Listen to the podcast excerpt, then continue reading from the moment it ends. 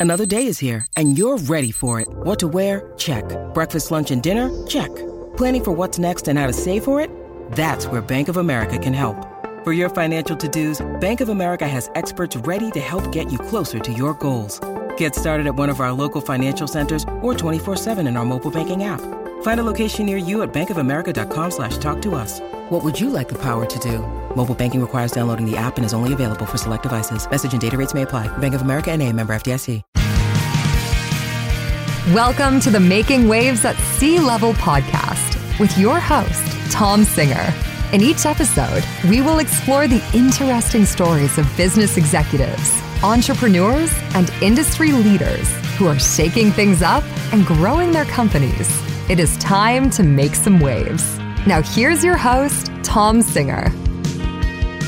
This is Making Waves at C-Level, the podcast for those who shake things up in business and are focused on growth and success.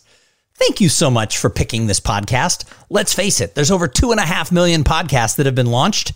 And yet, here you are again, week after week, as we sit down and interview people who are making waves at the sea level and beyond because you're interested in how do you grow your business? How do you shake things up? And how do you make waves? And today, that's going to be our topic. We're going to talk about disrupting the game. How do you shake things up and make some waves and really have an impact? And our, ga- our guest today is Reggie Fils-Aimé, and he is the former COO and president of Nintendo of America. Hey, Reggie, welcome to the show. Tom, thanks for having me. Hey, so for those of you who don't know Reggie, besides his role at Nintendo, he's had an eclectic career of shaking things up. He's the guy who has launched big, wacky products into the marketplace, like Bigfoot Pizza, and the Nintendo Wii and many other things. And he started his career at Procter and Gamble. He worked for Guinness, he worked for Pizza Hut, he worked for VH1, and then he reached that president and COO role, role at Nintendo of America. And now he's semi-retired. He's written a brand new book called Disrupting the Game, and he speaks regularly, writes regularly, and gives his advice to business people on how they can disrupt the game and make waves. So, Reggie, let's jump in. Give me a little bit of your background. How did you get started in business and, and what led you on that trek to launching big, wacky products? Absolutely. So, uh, my path is a bit of a typical immigrant story. I'm a first generation American. I bootstrapped myself to attend Cornell University. Oh, very nice. Very nice. During, I, I, little little Ivy League education there. My my daughter is at Dartmouth. Oh, there you go. That's fantastic. You know, for me, I, I thought I was going to be a banker. I, I love numbers. I was oriented uh, to go work in banks for internships. I majored in finance and accounting. I, I saw my path as international banking, getting an MBA, pushing forward on my career. And then a bit of a left turn happened as an undergraduate, I was asked to interview for Procter and Gamble's brand management program. This is a program that has spawned all of these great business leaders, people who've gone on to run a variety of different companies, including uh, Procter and Gamble. And it's a it's a way for you to think about how to grow your little brand your little business. I worked on brands like crisco shortening. I worked on some test market brands. I worked in the soft drink industry when when procter and gamble owned uh, orange crush and Hires root beer and it was all of this orientation of thinking about how to grow your business um, what i learned about myself is I don't like slow moving businesses. I was not happy growing a business two, three, four percent. That just wasn't in my nature. So I was constantly challenging uh, the status quo, coming up with all of these different types of ideas to the point where I broke a cardinal rule at Procter and Gamble. I overspent my budget. I put forward an idea that uh, was unfunded at the time. It grew the business tremendously but after eight years at P&G, my career was over. And I gravitated to the restaurant industry, very fast paced, uh, launched Bigfoot Pizza, two foot by one foot rectangular pizza that took on Little Caesars in the 1990s and, and really halted their growth for a good 20 years. Uh, I gravitated toward the uh, the beer and spirits business, eventually entertainment business, and then eventually uh, to Nintendo of America and the global Nintendo business. So, you know, my, my nature is to always look at businesses a bit differently than others, come up with ideas that are non traditional. And fortunate, fortunately for me, those ideas have worked in the marketplace. No, well, that's interesting because so many people who I talk to and, and, and in my own life, you know, they're working in companies that really need to have a little bit of disruption. They they they need a little shaken up uh, to do it. They they they can't rest on the laurels of their brand and what they did yesterday. They've got to get out there and do that. So when you're in an industry that needs new ideas, that needs to be shaken up, maybe needs to be taken down to the foundation and rebuilt. How do you even decide where to start this disruption? You know, for me, in my practice, the way I approached it was first, I got into the data, right? And I think this speaks to my financial background, my orientation toward numbers and data and consumer insights. I got into the data and the facts to truly to truly understand what's going on in the fundamentals of a of a business. And let me give you an example. So I worked at Nintendo when uh, in the early 2000s, the video game business was actually stagnating. Mm. You know, while uh, the the product put out by Sony, the PlayStation 2, was dominating the marketplace, the overall business was stagnating. And we went deep into the numbers to try and understand why this was happening. Interestingly, Sony, as well as Microsoft's Xbox product, they thought the issue was, you know, the graphics weren't pretty enough, the processing power wasn't strong enough. And at Nintendo, we saw a completely different problem. We saw that there wasn't enough innovative games, that the controllers were actually getting too complicated. So we simplified the controllers. We put out uh, very innovative and different types of games. And guess what happened? We disrupted the marketplace uh, the, we launched a product called the Nintendo DS, went on to sell over 150 million devices, almost a billion games. And games are where the profitability reside. And then we went on to launch the Wii, uh, a system that sold over 100 million uh, devices, almost 925 million games. But it was all based on this core insight of what's going on in the marketplace. Why aren't people buying as many games as we thought they should? And then how do you create content and innovation that that directly addresses the consumer needs you found? So I love the idea of, and I can remember this. I have kids who were were little in the early 2000s, and I can remember the controllers, the the the, the sticks were, were way too complicated. There was too many buttons, and then the Wii came up, and there was like three buttons, and you just had to shake it and move it in different ways. So I love the idea of simplification. I, I, see this in a lot of businesses. I see this in trade associations. They start, you know, trying to do everything for everybody, and they have too many products and services that they're that they're offering people. And so, scaling back to simplicity is is a really good idea. But you know, isn't there some danger in that? I mean, if you go too simple, is it is it you know is it going to be appealing? Where's the where's the the fine line? You know, the, the, fine line is different in every category, in every business. But I, I agree that simplification or thinking about it a different way, g- moving forward on a vector, on a discipline, on an approach that is fundamentally different than what your competitors are doing, typically is going to lead to breakthrough ideas and, and doing things differently, but in a way that the consumer or the purchaser of the product is going to find appealing.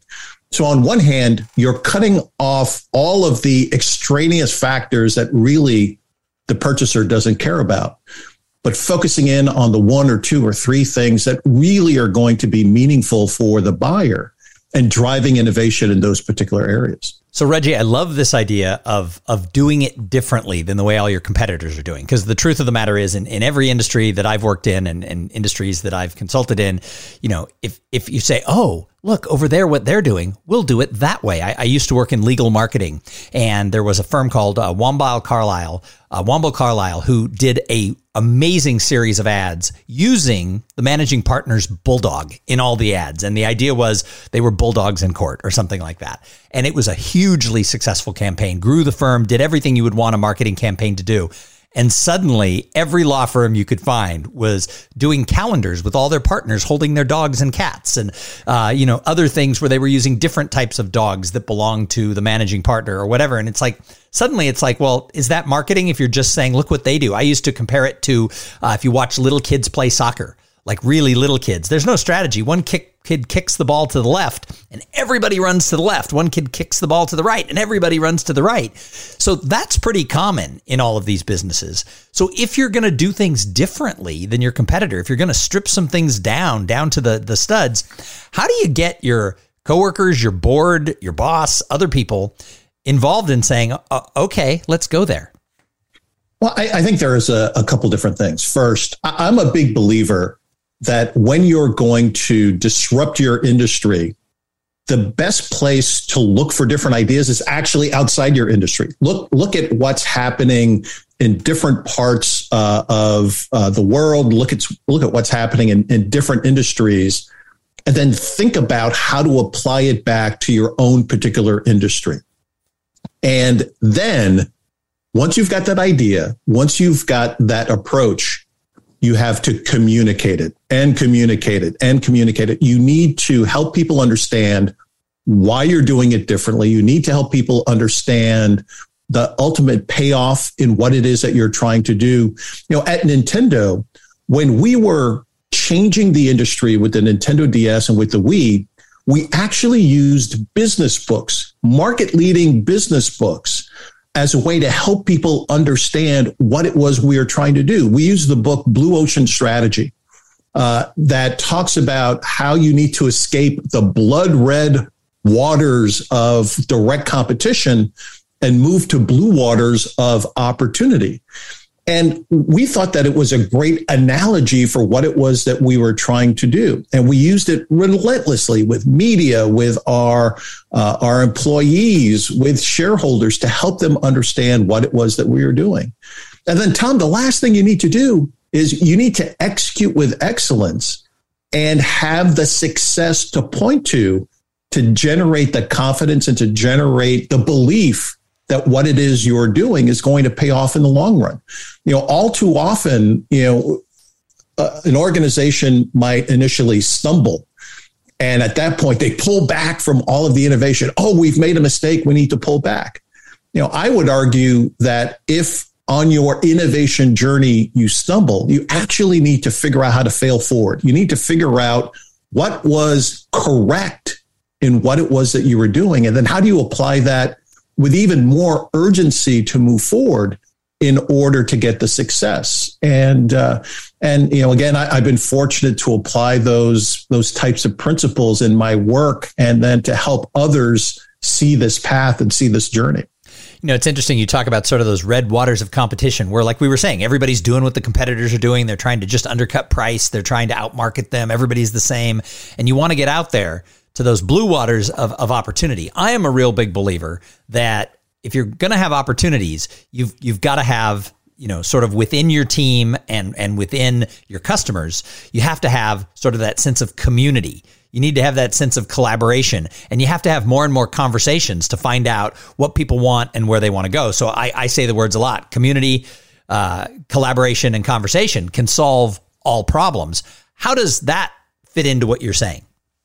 Well, uh, absolutely. In, in terms of community, you know, understanding who your customers are, understanding what their wants and needs are. But Tom, I have to give you a caveat. I, I have found in my experience that typically, if you give consumers exactly what they've been clamoring for, typically that's not an innovation. And typically that's not going to lead you to long term success. It may give you a couple short term wins, but I've actually found that when you deliver something completely unexpected, relevant, meaningful, something that, you know, in the broad scheme of desires is something that they're interested in, but it needs to be a bit unexpected to capture their attention in order for it to really be a long term disruptive idea. So, community, absolutely, but also relevant but unexpected and in, in meeting their needs in terms of the communication aspect, you know, I, couldn't agree more. And, and I find that oftentimes businesses do stumble because they they believe that communicating something once or twice is enough you need to communicate it relentlessly in order to really have people understand what it is you're trying to do and then to believe it uh, to to have the same passion that you do in pushing the idea forward God, I'm loving this conversation, and I've got so many more things that, that I want to, to talk to you about. But first, I have to thank the uh, the sponsor of this episode. So this episode, like all of them, is brought to you by Podfly Productions. Podfly takes the time and the headache out of creating your own podcast. Now, I know a lot of you listening want to start your own show because 2.5 million people have started podcasts. So there's a lot of it still going on. In fact, the association that I work for, I'm going to give a, a, little caveat here. This is the first announcement. Often for people who listen regularly, we've been co-sponsoring episodes of uh, uh, making waves at C-level with the Austin Technology Council. And the Austin Technology Council is now about just weeks away from launching a podcast that is going to be all about the Austin tech community and how to disrupt it and how to communicate and how to have better connections for that long run. So I know a lot of people want to start podcasts because I'm in the process of starting a whole other one. So if you do, remember that Podfly does all the heavy lifting and that pesky technical work so that you can focus on creating great content, growing your audience, and interviewing people who are making waves like Reggie Fils-Aimé. Hey, for an exclusive offer for people who listen to this podcast, jump over to podfly.net slash cool things and check out the offer that they have for the listeners of this show. All right, so Reggie, when you're disrupting a business, you have to make a lot of difficult and courageous decisions. How do you even get to be you know, courageous in this? How do, how do you get there? You know, look, I, all I can do is share a few examples from from my background in terms of being faced with really tough decisions and being able to, on one hand, logic your way through them, uh, also relying on a bit of gut and, and instinct to be able to get to uh, to a great place. So, two really quick examples. You know, we've we've mentioned Bigfoot Pizza this large rectangular pizza launched by by Pizza Hut in the early 1990s. It was a recessionary time. Uh, consumers were looking for a lot of food for their money. Little Caesars, their punchline, right? Two pizzas, one low price was, pizza, was doing pizza. really yeah. pizza pizza was doing really well in the marketplace. So Nintendo, uh, excuse me, Pizza Hut launched uh, Bigfoot Pizza a little bit more expensive than Little Caesars, but we also offered delivery. This became a billion dollar business from wow. zero to a billion dollars in just a few months' time. It was dominating the marketplace, generating significant profitability for Pizza Hut. I was responsible for that business, responsible for analyzing it, understanding it, launching new iterations. And I saw a troubling fact I actually saw that because we used different ingredients, arguably cheaper ingredients to get to the price points, that the consumer was noticing that the quality of these this pizza wasn't the same as the Pizza Hut regular branded quality. In fact, it was inferior. And this inferior product quality was starting to affect the mother brand of Pizza Hut. I'm seeing all of this in the data. And so I was the one the, the one months before who had advocated for the launch of this product, I now had to advocate to shut this billion dollar business down because if we didn't, it was going to erode the overall quality image of Pizza Hut, and that would have been disastrous for the company. So it was a hugely courageous decision, and, and it was based on data, insight, seeing what was happening actually in the marketplace, seeing the product that was being made, you know, across the country. And, you know, I had to, to push for what I believed was the right decision, incredibly painful decision. And in, in the end, the, the company accepted my recommendation. We shut this business down. But, you know, these are the, the types of difficult decisions that you have to make. And you, you need to do them with confidence, with knowledge, with insight, and pushing them forward. You know, it's so interesting that you were the, the advocate behind launching it and then just months later was the advocate for saying this isn't working. I mean, that unto itself has to be courageous to say, "Hey, by the way, my project sucks. Let's shut it down." That's that's something you don't see very often. So often I run into so-called leaders who kick the can down the road, pretend everything's fine, hide the numbers as best they can, you know, from from people, and that's not leadership. What you oh, just absolutely. what you just described is leadership. Absolutely, it, it, it is the the the art, uh, the internal fortitude of of making those difficult decisions and fighting for those difficult decisions. You know, Tom, the other example I'll share with you. So we've talked a little bit about the Wii, right? This magical product with this one-handed controller. The the, the decision that really helped make Wii this cultural phenomenon was the decision to include a game called Wii Sports in every package of Wii hardware that was sold really in, in the western two thirds of the world. So the, the, um, the US, Europe, Australia, everywhere but Japan. And I was the one who fought to include Wii Sports as part of the overall proposition.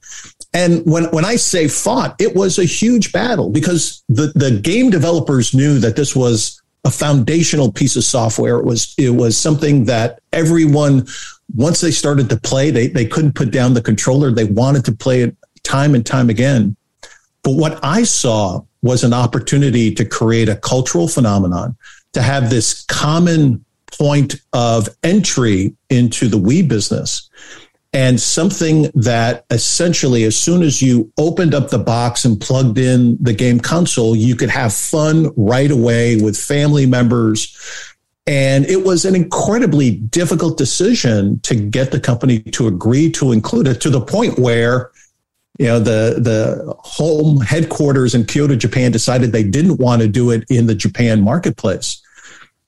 But that decision is what led to uh, Wii being such a cultural phenomenon. And you could actually see the difference in the results in the western part of the world versus what was happening in Japan in terms of the the way the consumer was reacting to the product. So incredibly courageous. Forego uh, profits and, and revenue by not selling this piece of software, but created a cultural phenomenon that really propelled this business for you know six, seven, eight years. So, so let me make sure that I and, and people listening fully understand it. By including it, it meant that you weren't selling the game. And we have said, you said earlier that selling the games is where the real profit is. So essentially, a game that was going to be a good game you know, you weren't going to get the profit off that game. However, you created that sameness that everybody had the game, which meant that every kid who was out there who was playing it was playing Wii Sports. And so therefore they had something in common. And this goes back to we're living in a world where everybody wants to specialize in silo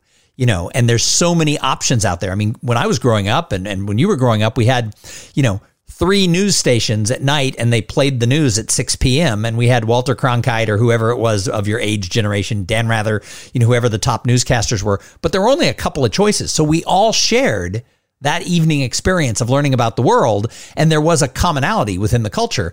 Now, each of us have the choice of about 2,000 different places we could get our news right now on our phone. And we consume it so differently that we're not sharing that experience. And I'm using the news as an example, but we can look at that as, you know, you can look within an industry, you know, everybody is siloing that, you know, within the tech industry, you have, you know, the med tech group and you have the software group and you have this. There's not like a big sweeping thing where everybody has the one organization because everybody wants to silo. By having that game, you created a thing that everybody had in common, and people still like to share that sense of of commonality and common shared experiences. So, is that what you were saying by I'm boiling it down in my words. Well, a- absolutely. It was not only this sense of of a common touch point, but the other thing that we were creating was we are creating this one experience that that new players could discover that would lead them to want to go buy the Wii hardware and experience it for themselves. So, you know, imagine you know, kids are inviting friends over to their house. Hey, let's play this Wii Sports, you know, and they're having this fantastic experience. That child is going to go home and say, Mom and Dad, we need to buy this Wii so that we could get Wii Sports and we could play as a family. It's going to be so much fun. it mushroomed all of these experiences and drove drove the consumer demand of of people wanting to buy the Wii so that they could play Wii Sports. And that's what happened. You know, my my older daughter, it was like, I have to have a Wii, I have to have a Wii, I have to have a Wii. And guess what? We had a Wii. In fact, I was cleaning some stuff out. She's 26 now. I was cleaning some 25. I was cleaning some things out, and I found the Wii, and I was like, I wonder what we should do with the with with this. Is there you know is there anybody who wants it? You know, but uh, I remember when I when I looked at it, I thought, God, there's never been a product that has been more wanted by a kid to come into the house than that. Cause she had played it at her cousin's house. Well, the the, the interesting thing about uh, Wii Wii Sports, we had all of these stories of multi generational play. So so grandparents playing with parents, playing with their kids, all around this Wii Sports experience because it was so easy to pick up and play. You know, things that we all you know have a shared touch point, and uh, and it really was a phenomenal decision to include it and to have it be that common touch point. It it really was a handful of of uh, key courageous decisions that made that product the spectacular success that it was. So Reggie, this has been a great conversation. Any last words on disrupting the game that that every business person should hear? You know, when I wrote Disrupting the Game, I wanted to make sure that throughout the book, I had these practical lessons that could be applied whether you are a senior level business person or whether you're just starting your career. I, I labeled these the so what in in the in the book, and I, they're peppered throughout the book. So I really encourage you if if you're intrigued by these stories, if you're intrigued by by the thought of how to take an industry, uh, a company, and disrupt it, turn it upside down, and drive it forward. Really encourage you to go pick up "Disrupting the Game" from the Bronx to the top of Nintendo. Nice, I love that. So, uh, if people want to find out more about you, Reggie, how do they find you? So go to reggiefils with the little hyphen between uh, between uh, my last name. You could do a, a, a, Google search and and all of this information will come up. But you know, all, all you need to do is uh, is find a, a, few tidbits of me or my background. Or if you're a Twitter fan, go to at Reggie on Twitter and and you can find me there as well. Hey, you got the at Reggie. No, nobody beat you to that. Nobody beat me to it. That's awesome. Well, again, thank you so much for being here. Uh, I am going to go and get the book. I'm very excited about this. It fits into a lot of stuff that I'm doing in various areas of my life that I have to do some disruption. So this is really exciting. Uh, and thank you to everybody who tuned in and listened. You know what? Please go and subscribe to the show on Apple, on Spotify, or wherever you find your podcast joy.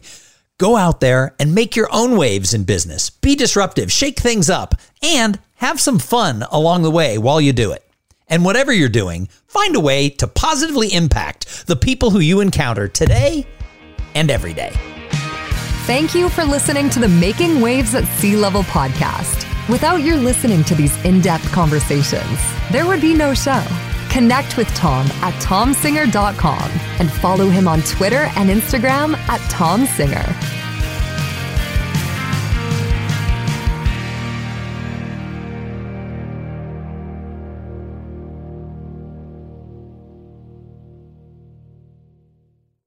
This podcast is a part of the C Suite Radio Network.